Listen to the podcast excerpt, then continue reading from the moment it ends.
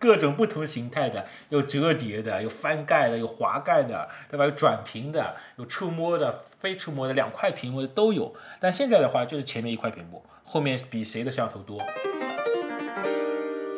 的，欢迎大家来到新一期的日月谈节目。今天是北京时间的二零二一年一月十五日晚上的二十二点五十分。今天邀请来我们隔壁电台啊，著名的老王，老王自己成立了一个电台。哎，老王跟打声招呼呗。哎哈喽，大家好，哎，我是王先生哦，王先生，哎。我隔壁成立了一个新的电台，闲山湖水，就哈切大巴，哎，上海话哈塞乌斯，随便说说，哎，随便说说。好的，呃，这个也是我们就是相互两个创业节目啊，嗯，相互的自我捧场，对吧？然后就各自串台，第一次串台，所以说我们继续邀请回了我们老詹和龙，跟大家一起来聊一下。老王啊，作为一名资深的科技爱好者，他从小到大用过的那些手机，好吧，他列了一张很长的单子。那些手机啊，真的是有点年年代感的，所以说我们有针对性的邀请他来分享一些，就是对他生命中有意义的几款手机，好吧？那呃，今天我们融合老詹作为配角，对吧？跟大家一起来看看他们在生活中跟老王有什么交叉点啊，相互的一个了解，好吗？好，老王，你先说说你人生中第一台手机是怎么获得的？哎，我的第一台手机嘛，其实严格意义上来说呢，不算我自己的。呃，是我父亲他给我的，因为他之前也是他自己在用的了，他后来给到我的。是台什么机器呢？我记得哦，因为时代也蛮久远了，我记得应该是摩托的，呃，老款的，那个时候应该带天线，哎，Hello 摩托那个经典台词，带着满长的天线，然后是一个那个就翻盖的，就它也不是全翻盖，就是上面是屏幕，下翻盖，哎，下翻盖，对。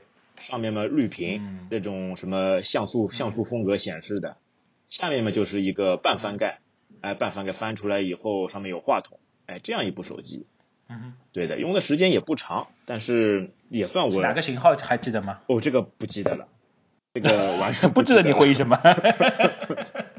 那这是我的第一台手机，我还能记住它的牌子。嗯，老王用的第一台手机是 Moto。在座的两位，你们用的 Moto 是第几台手机啊？我我用过，但是 Moto 应该是我第二部，是不是有个型号叫 V 三？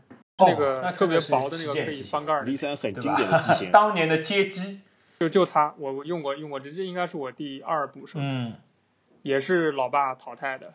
对，因为我用手机很晚，我开始用手机非常晚，对，对我是上了大学之后才开始用手机的。老詹呢？用用过摩托吗？用过用过。龙说的那个 V 三，其实有一个问题就是，你也有，你有几个朋友没用过 V 三？哎，对，这个这个这这个倒真 太 V 三这个用过 V 三的，是这样的，就是你身边肯定有人用过摩托罗拉 V 三，对吧？嗯，这样 V 三的话，我记得它刚出来的时候，价格是挺贵的，在那个时候你花个四五千块钱去买个 V 三，那是不得了的事儿了。然后为什么后来好几个月工资呢？对，为什么到后来用的人多呢？我记得就是，V 三到最后好像它出了个减配版，还是降价的，反正就一个就一千多块钱。所以 V 三我也用过。呃，摩托罗拉后面时代的话，我记得有一款叫 Model X，对它的特点是什么呢？模块化的吗？对，它它它的噱头就是什么？你可以在摩托罗拉的官网去定制。所以我当时定制了一个，背后是竹壳的。它有几种几种几种材质可以让你选，一个是就正常的加镜头，没错没错，一个就是正常的自己的那个那个塑料的壳，一个是皮壳，一个是竹壳，然后我觉得挺挺特别的，我就当时定制了一款皮壳，这个时候现在还在。我记得竹壳那时候定制还是非常那个呢，还是非常要等待时间蛮长的呢。对它时间久，它的时间久，因为据说它良品率太低了。所以它可能只能工艺太复杂，不能不能发，不能发那个批量发，这样。对对对。当时我这款记得了，号称就是其实它的芯片可以直接接上五 G 芯片的，号称你可以用个十年都可以的啊。但现在这个就已经已经下下架好久了，对吧？各种镜头可以外置啊，各种屏呃除了屏幕不能改，好像其他都能改，对吧？电池啊。对吧？后盖什么都。这款好像就也火了，就一段时间嘛，一小段时间嘛，后面就没有什么那个，没有什么消息了。呃，其实好像在脸上看到人比比较少。因为现在大部分的手机就是同质化太强了嘛，前面都是一块屏幕，要看后盖才知道哦，这竹子的，对吧？其他的话，嗯，就是很难分辨得出。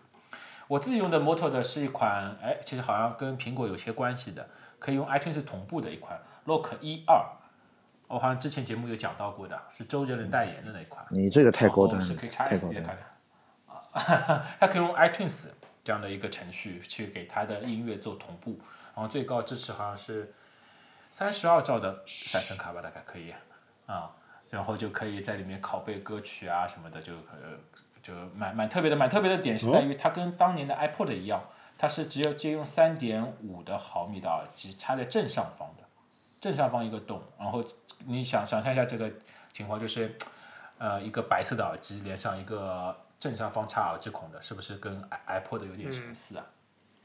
摩托竟然还有这一就因为这款手机，对，Mo Motor Lock E 二是周杰伦代言的，然后就因为这款机器，然后乔布斯决定，嗯，摩托做手机太烂了，我自己去做手机。才，哦这就是一个 这就是一个契机，一个引发点。对 对，因为这这真的就是就又不能算智能机，又不能算功能机，只是中间的结合体，然后又嗯，就真的不伦不类吧，就是这样的一个环境。好的，那说到了老王第一台的我们的手机，就联想到了一个著名当年非常红红火火的一个品牌，叫摩托罗拉，对吗？摩托罗拉现在还有，好像是被谷歌收购了。然后它现在主要是做通讯模组这一块，包括现在外面看得到的大部分的一些对讲机都是以摩摩托罗拉为原型去这个牌子去做的，很很多，包括现在摩托罗拉也占据对讲机的大半部分，啊，它是做通信的，对的那现在已经很少有人看到过了。好呀，那这是第一代的手机，我相信每个人第一代手机都是有自己的回忆的啊、包括我自己第一代手机也是，呃，我爸妈为了奖励我，就是到了、呃新的学校，然后第一台给到我用的，也是一个诺基亚的手机，啊、当时听你们肯定都听说过，就是又小又酷的手机，好像两个都是周杰伦代言的吧，二二幺零零，你们有用过吗？二幺零是一款很小的那个小尺寸的那个吗，对的，对，就是当年就是街机嘛，称为二幺零零，然后又又小又酷的手机，然后嗯，也是跟刚才说到的摩托罗拉有点类似，但是它的像素肯定比那个虽然都是黑黑白的，像素稍微高一点，然后还内置了游戏，嗯，可以收发短信，对吧？因为有可能呃，老王刚才说的那个摩托罗拉的机器的话，基本就是背光的。啊，前置灯光的，就是打上去绿光的，对吧？对的，啊绿光的后，面的话，它现在都是白光的，有 LED 灯灯，就是键盘上面有 LED 灯可以就是反射出来的。这样的话，啊、就是夜晚也能使用手机的这种情况。有用过诺基亚的经历吗？跟大家来分享分享。嗯，诺基亚的话，我用过，但是那个什么型号已经忘了。是那个时候在俄罗斯上大学的时候，就是呃，因为那那会儿还没有流行什么智能手机什么的，就是呃临时找了一台电话，就是可以打电话跟发信息，然后就买了一个特别特别便宜的一个那种，类似于像现在老年机的那种那种机器，就什么功能都没有，就只能是打个电话发个信息。对，然后除此之外的话，就是后来用了智能手机之后，然后那那会儿诺诺基亚感觉已经有点儿不不太行了，就是大家已经都比如用 iPhone 啊，用用安卓手机什么的。然后那会儿呢，嗯就为了说，因为我我没怎么用过这个品牌嘛，但是又特别崇拜这个品牌，所以就买了一个呃，我想想那型号叫 N 九百，不知道你们知不知道？N 九百就是是可以从边上滑上去的那个，呃，对，就是推上去之后有个啊键盘，触控的，有全键盘。推上去之后里面有键盘，然后我那键盘还是俄文的，在那边买的，就是它屏幕是触控的，对吧？屏幕触控，然后同时带键盘，黑色的，呃，是有笔的，对吧？对，有支笔。是嗯哼。因为我记得那时候是 N 九七特别火了一段时间，然后是对是 N 九七，N 九七，然后很贵。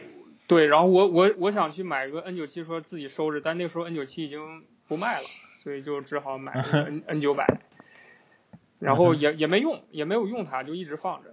然后我记得那个时候它它哦 N 九百有个特特比较特别的地方是，它没有用它的叫什么塞塞班系统，它用的是叫 Mi Go 啊那个系统，我不知道。就塞班后面的有出自己出了个对，Migo 塞班后面有出了一个 Migo，就特别特别短的一段时间，哦，但这个系统好像就用了两块两种机型吧，好像后面就没有了。就没有了。对，然后我记得有一个特别著名游戏叫《愤怒的小小小鸟》吧，你们应该知道。嗯，就愤怒小鸟在 iPhone 之前是应该是首次登陆的是这台手机，就是 N N 九百。哦，对对对对原来如此，原来如此，N 九百，哇，啊，相信非常商务的老詹肯定用过 E 系列吧？哦，没有没有，E 系列，E 系列那个时候，E 系列我记得是全键盘的那个是吧？就类似于对对对对全键盘像黑莓那个似的。呃，印象比较深什么一七一、一六三、一七171二对这些，对，对对对对。没有没有用过，因为那个时候，那时候手机选择已经蛮多了，就是呃苹果我记得也有了，有了然，后，各大各大安卓机也都出来了。诺基亚的话，我印象比较深的用的是那个八八五零，就是我不知道你们有没有印象，就是八八五零金属壳，然后滑盖，滑盖是滑什么呢？把键盘那一块儿，如果说你平时不用的时候，嗯是把键盘全遮住的，啊，然后往下金属壳往往下滑，然后出来是。出来是那个那个那个九宫的键盘。很商务的应该是。对，其实其实蛮商务的，然后嗯这款很小，价格已经忘了，价格已经忘了，反正我就记得是呃金属壳，然后反正印印象特别可以玩吞食蛇的。对贪贪吃蛇，然后你还那时候这是诺基亚的经典游戏啊！当时是九宫键盘嘛，二四六八这四个嗯键上下左右对的，然后对对对对，我印象就从吞食蛇游戏里面还感悟出很多人生道理呢。哦，那你是不一样，你你一直是特别有哲理的一个人，对不对？对对对对对对对，就可以一直不停的学习下去，吃下去。那老王呢？你对诺基亚的印象呢？我对诺基亚这个还是蛮有情怀的，因为我买的诺基亚第一台那个 N 七三，就是我工作以后自己给自己买的，嗯而且那个价格我记得来的贵呢，三千加。因为那个那个时候，起码的，对的，你那个时候工资我好像也就一千多两千左右吧，那个时候好像是几个月的工资就买了一台那个 N 七三，N 七 N 七三三是彩屏了是吧？彩屏了就 N73 也是塞班滑盖四零的。呃 N 七三也是它滑盖，但它呃滑的是滑盖滑的是摄像头，N 七三也是有一个摄像头的滑盖的，就直接对，划开，啊，摄像头可以直接拍。上上面的，对的。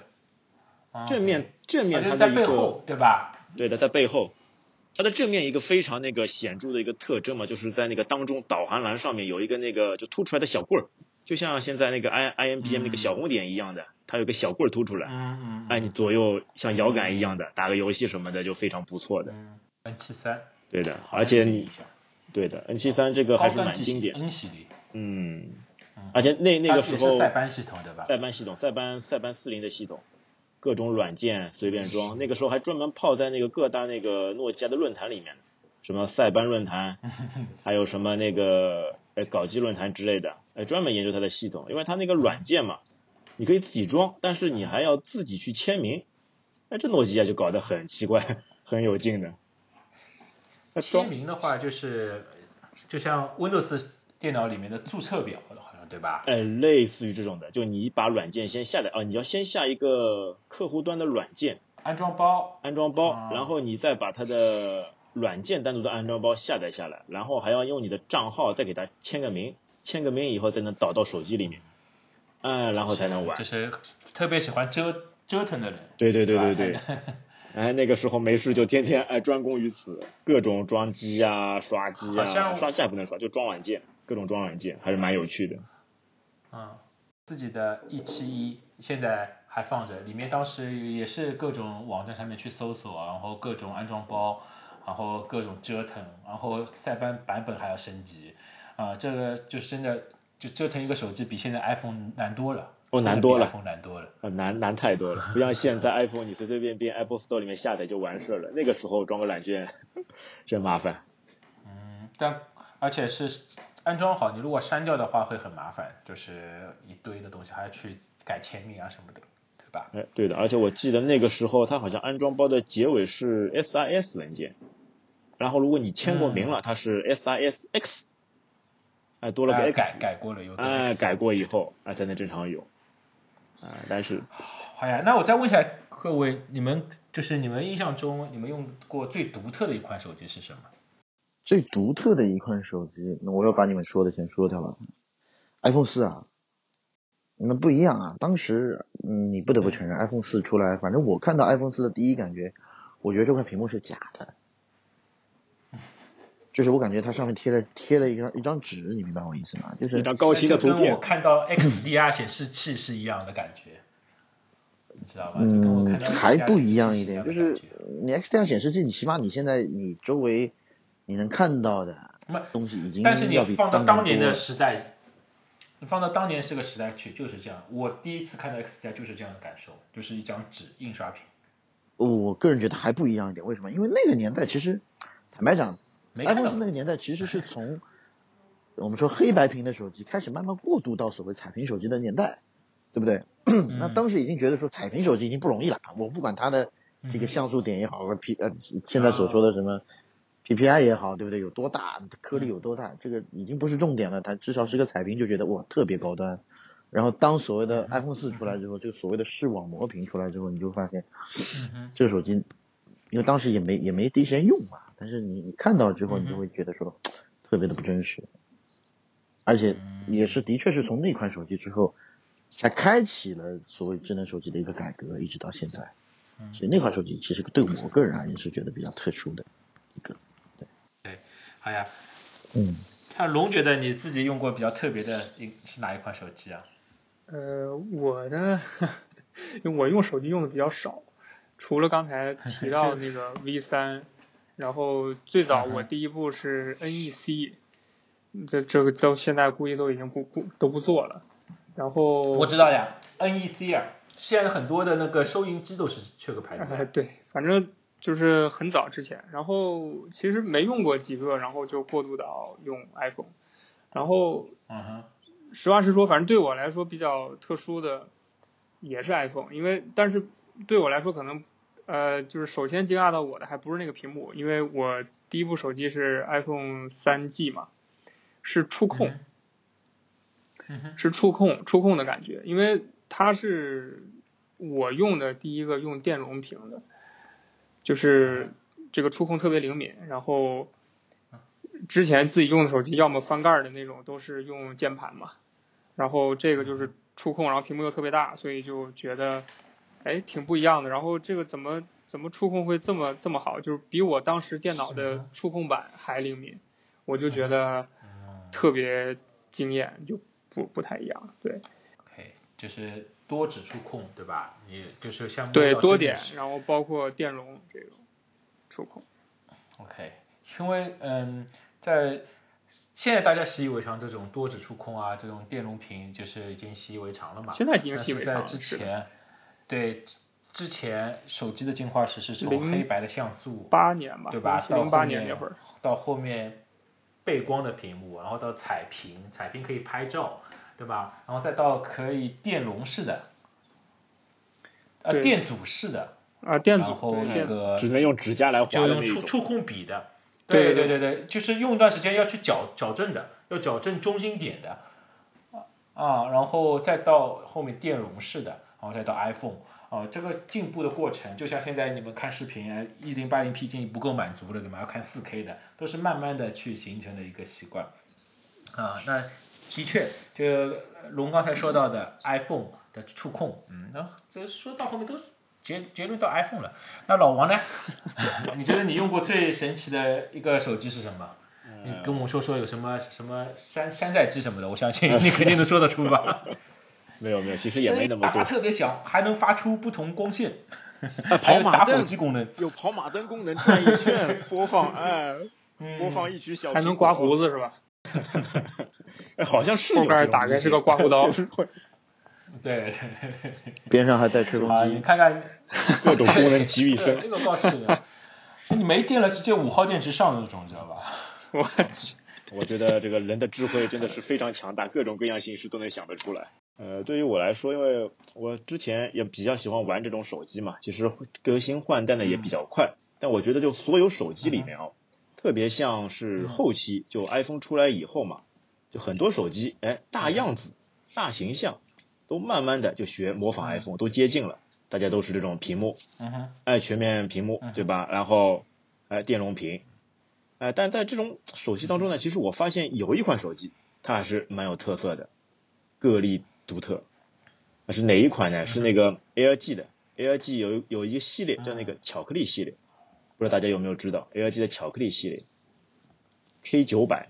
LG，韩哦，国好像听说哎过，但是这个不太了解。对的，它就这国内市场后面很少的。啊，后面就没有了，因为它好像就是从那个嗯巧克力系列以后就开始在国内销声匿迹了，大家都大家都不要了。呃其实我我为什么会说到那个 ALG 这一款呢？因为我觉得它跟现在有一款那个设备比较比较类似的是那个我们现在那个手上有些小伙伴可能戴的那个 Apple Watch，它上面有个数码表冠，对吧？嗯哼，呃 LG 那一款它也是有这个数码表冠，它其实不是那个像表冠一样，但是它是一个转的，就是转轮，它在手机上面结合这个转轮。哎，给到，而且你转动的时候呢，一样会有那种哒啦啦的那那种声音，就回馈的感觉。啊，我觉得是放在里里面的对吧？就是可以直接转动的，好像有有点印象。对，它是在那个手机侧边，或者是手手机那个导航栏、导航栏那一边，哎，你可以直接滚，一边滚一边有音效，我觉得嗯这个还是蛮好玩的，在那个时候还是非常吸引人的。OK，还有就是比较特别的这一款对吧？哦，你这样一说，让我想起来了，还有当年的夏普对吧？日式的这种翻盖机，啊，对，日本还日本手机很喜欢这种翻盖系列。对，到现在还有翻盖，还有特别可以大翻盖翻盖上去，把屏幕就转过来看视频，对吧？哎，对对对，有就像现在游戏手柄那样，这些手机现在都已经，就怎么说呢？现在每年大家都期待的都是那些大厂的，国内的话就是那些小米啊、vivo 啊这些厂了。现在国内手机的百花齐放，你真的是就是十来个手指都数不过来，对吧？现在嗯，数来数去就这么点吧。所以说，嗯，区域同质化是必然的一个结果。就像现在有可能新能源车也是这样，但是过段时间之后，嗯，区域同质化，长得都这样，就看里面的硬件和提升的服务了吧，对吧？对你这个最后机型你全部要量产，那肯定就大家就比较类似了，因为整个生产线其实也也就那几家嘛。嗯，现在那些厂厂商就是直接给解解决方案，你就自己自己贴牌就可以了，好吧？我当时我刚才说到，我用的是诺基亚的 E 七幺嘛，然后屏幕虽然是当时的最大的一个屏幕了，横屏的，而且非常商务，键盘也很多，对吧？但是后面了解到 iPhone 之后啊，就是当然买不起 iPhone 嘛，就没像你们这么有钱啊，就买了 Apple Touch。那当时给我的体验是也是非常好，就像龙刚才说的，的触控、安装，然后当年分辨率还没有这么高嘛，但是整个体验的环节是非常非常流畅的，就让你感觉是另外一个层次的一个产品了，跟手机完全不能用。手机当时就算你再智能，它也只是一个通信工具，但是你在 Apple Touch 上面就是一个 MP 4我们当时称为 MP 4嘛，对吧？各个数码终端啊、各种的音乐啊、视频啊、游戏啊都可以在上面玩，就是已经脱离开手机它通信这个属性上面了。嗯，这个已经当年觉得非常非常体验好的。所以说这个组合，我相信很多跟我们经历过这个时代变迁的小伙伴有共鸣啊，买不起 iPhone 换一个 Apple Touch 加上功能机这样的情况，对吧？好呀，那老王你再说说你还有什么特别的机型想跟大家分享分享，勾起我们当年的回忆吧？呃，接下来特别机型，我觉得可以再说一下小米第一款，嗯哼，对吧？嗯没有设计2999就是最好的设计。哎，对，就是这句话。你真的说它样子什么的呢？其实它一点吸引力都没有。但是它关键一点在哪里呢？就像刚刚说的，刚刚我们这样说的，对吧？哎，价格上面，哎，穷啊，学生党买不起。那那个时候他出出来的时候，真的是我觉得就是那个价格屠夫了。那个时候像我那嗯个诺基亚 N 7 3的都三千多块钱，哎，屏幕还很小嗯，它那个屏幕蛮大的，跟那个它好像是四寸屏幕。嗯然后各个性肯定要比苹果屏幕大的呀。啊，对对对对对，然后各个功能它其实就像现在说的嘛，那个水桶机就没有什么明显短板，哎，性能都什么的都还过得去，然后它的价格在当时一千九百九十九，我觉得这个是非常大的一个杀伤力，或者说它在当时是一个搅局者，哎搅到手机行业，因为那时候手机对的价格都比较贵啊。对对啊，它是个搅局者，直接把价格，哎，创造一个新的一个价格标准出来，对吧？那所以它也衍生了之后国内的各个厂家，比如说像魅族啊，啊、或者天宇啊，或者其他什么各个品牌啊，也都加入到那个他开了个头，制作，对，开了个头。嗯我觉得如果没有他的搅局，或许现在手机格局会有另外一种场景，就大家还是那几家哎大厂哎独霸着，没有像现在可以百花齐放所以。说，就像刚才说到的，当年的百花齐放真的是百花的，各种不同形态的，有折叠的，有翻盖的，有滑盖的，对吧？有转屏的，有触摸的、非触摸的，两块屏幕的都有。但现在的话，就是前面一块屏幕，后面比谁的摄像头多，对吧？比谁的充电速度快啊？这样的情况，哎呀，现在真的是你很难从一个正面分辨得出它到底是哪一个手手机。所以说，唉，怎么说呢？它就到了一个瓶颈期了吧？就像当年 MP 三也是一样。哦，我们有时间真的可以跟大家一起来聊一下我们的 MP 3的一个进化史，对吧？当年听的那些播放器，啊，到最后都形成了一个形态。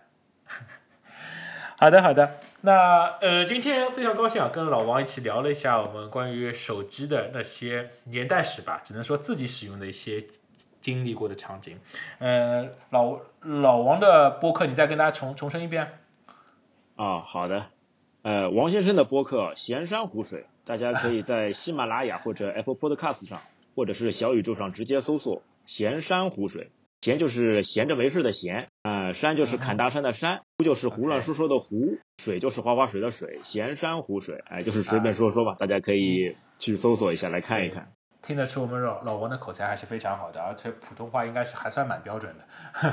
他一个人的脱口秀，我听听他还是蛮有意思的。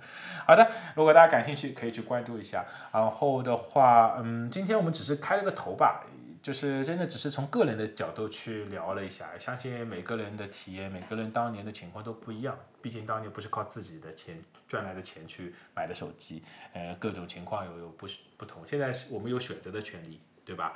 呃，所以说，嗯，下次如果在听的小伙伴感觉要到有共鸣，感觉到你也是当年这个阵列的，也可以欢迎大家来发送邮件给到我们日月 talk at icloud 点 com，跟大家一起来聊一下你身边的那些电子产物的一个历史，好吗？好的，非常感谢三位今天的远程连线。啊，好的，哎谢好的，谢谢也非常感谢谢谢谢谢亮哎亮和日月谈节目，哎，感谢。